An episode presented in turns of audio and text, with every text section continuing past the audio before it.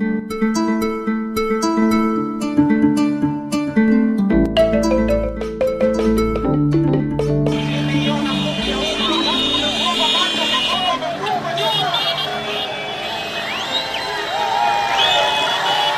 sauti zinazosherehekea bila kuficha, hisia za moyo zikiwa zinamaanisha kuhitimishwa kwa miaka saba ya kifungo cha mikutano ya hadhara wa vyama vya siasa nchini Tanzania. Ni jana tu tumetoka katika kifungo cha miaka saba ya kutokuruhusiwa kufanya mikutano ya kisiasa, jambo ambalo ni haki ya kikatiba, ni haki ya kisheria, lakini nchi na chama tawala kwa ajili ya hofu tu ya kushindwa kinakataza haki kwa wananchi milioni 60. Wafuasi wa vyama vya siasa katika taifa hili la ukanda wa Afrika Mashariki wanasema kwao kukosa mikutano ya hadhara kuliwanyima fursa ya kusikia kwa ukaribu sera, falsafa na maono ya viongozi wa vyama wanavyovishabikia. Ninafurahi sana, nimefurahi sana, yani nina amani make kama tulikuwa tumepotea, tulikuwa tumepotezwa, lakini leo tumefufuka. Hapa ninavyojisikia, yani nina amani sana kutoka moyoni, kwa sababu ni siku nyingi tumeshindwa kuzungumza baada ya kufungiwa midomo, lakini sasa hivi tuko, tuko huru. Kauli ya Rais wa Jamhuri ya Muungano wa Tanzania Samia Suluhu Hasani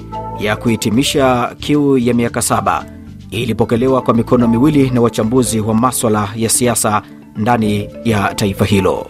Nianze na la mikutano ya hadhara.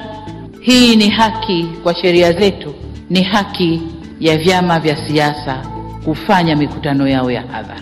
Kwa hiyo uwepo wangu leo mbele yenu ni kuja kutoa ruhusa, kuja kutangaza kwamba lile tangazo la kuzuia mikutano ya hadhara sasa linaondoka. Msikilizaji wa RFI Kiswahili, karibu katika makala Afrika Mashariki. Hii leo tunatuama nchini Tanzania kuangaza na kumulika kuanza tena kwa mikutano ya hadhara kwa vyama vya siasa nchini humo. Nini matarajio na mapokeo ya wafuatilizi wa maswala ya siasa katika taifa hili lililoshuhudia ukimya wa miaka saba ya kutofanyika kwa mikutano ya hadhara? Mwandalizi na msimulizi wa makala haya naitwa Maltin Nyoni, nasema karibu jamvini, tuwe sote hadi tamati. Serikali ya Jamhuri ya Muungano wa Tanzania chini ya utawala wa awamu ya tano wa hayati Rais John Pombe Joseph Magufuli uliweka korokoroni mikutano ya hadhara kwa vyama vya siasa kwa kile alichokitaja kuwa ni tayari uchaguzi mkuu umekwisha malizika na sasa ni wakati wa kufanya kazi. Kauli hii inatajwa kwa mwiba mkali na mwenyekiti wa chama cha demokrasia na maendeleo CHADEMA Freeman Aikaeli Mbowe, ambaye anasema kuwa agizo hilo lilikuwa batili na kushangaa mamlaka nyingine nchini humo kufinya macho sheria na uhuru wa kufanya mikutano ya siasa ukiminywa. Ni jana tu tumetoka katika kifungo cha miaka saba ya kutokuruhusiwa kufanya mikutano ya kisiasa, jambo ambalo ni haki ya kikatiba, ni haki ya kisheria, lakini nchi na chama tawala kwa ajili ya hofu tu ya kushindwa kinakataza haki kwa wananchi milioni sitini. Eh, sasa hapo unakitegemea vipi chama cha siasa kiweze kukua? Tumekuwa viongozi mara kwa mara, tunapitia madhila mengi, tunapitia mabonde mengi, tunafungwa, watu wananyang'anywa mali zao, watu wanapigwa risasi, watu wanafukuzwa kazi. Haki haipo katika taifa. Limekuwa ni taifa la manung'uniko na maumivu kwa kipindi kirefu cha miaka thelathini. Kwa hiyo hii safari ya miaka thelathini imekuwa ni safari ngumu kweli kweli, na sio wote wameweza kuvumilia. Wako wengine ambao bahati mbaya walilipa gharama hii kwa kupoteza maisha yao. Katika hatua nyingine, mwenyekiti Mboya anasema kuwa agizo la Rais Samia kurejesha mikutano ya hadhara katika taifa hilo la ukanda wa Afrika Mashariki ni la kupigiwa pambaja. Nasimama mbele ya jamii ya Mwanza na mbele ya dunia kumshukuru Rais Samia Suluhu Hassan kwa namna ambavyo alikuwa mvumilivu kwenye vikao vingi mfululizo tulivyofanya naye, nikimshawishi atambue kwamba nchi inahitaji maridhiano. Huyu rais akakubali maridhiano.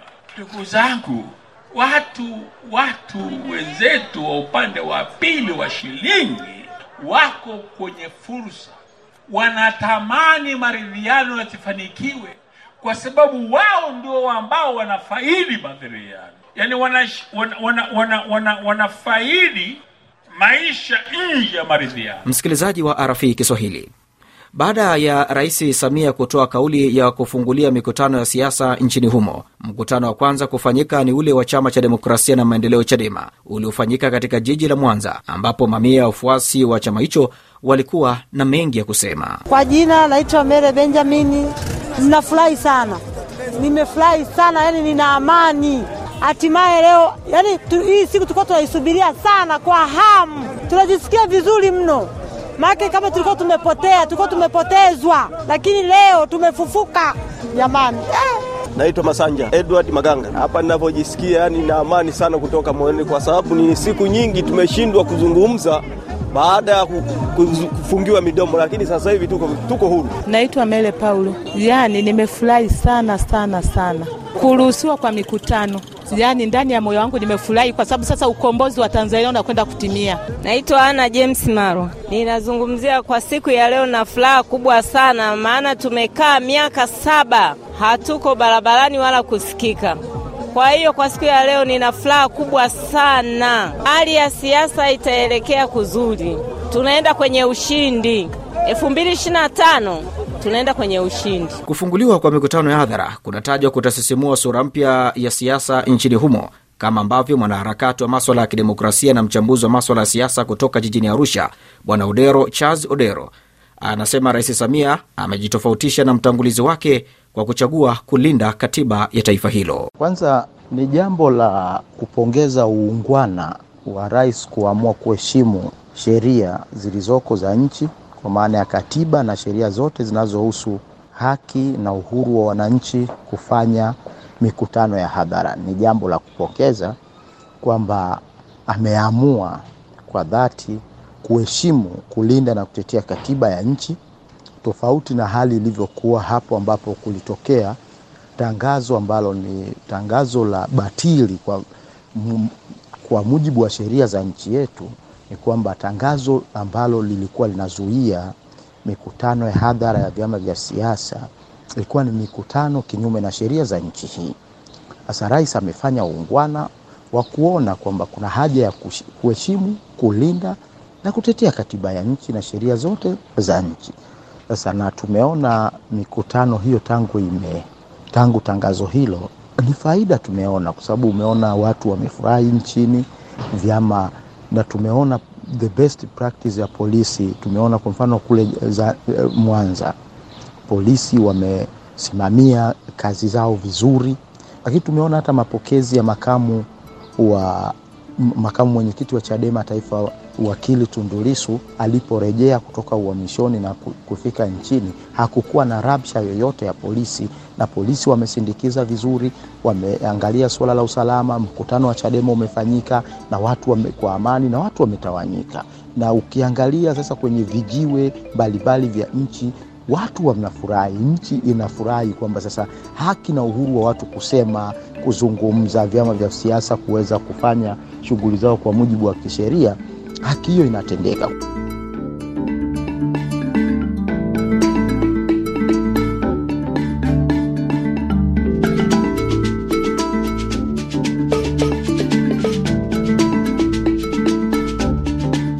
Msikilizaji wa RFI Kiswahili, na kufika hapo unaweka nukta katika makala haya ya Afrika Mashariki. Hii leo tumetuama nchini Tanzania kuangaza na kumulika kuanza tena kwa mikutano ya hadhara kwa vyama vya siasa nchini humo.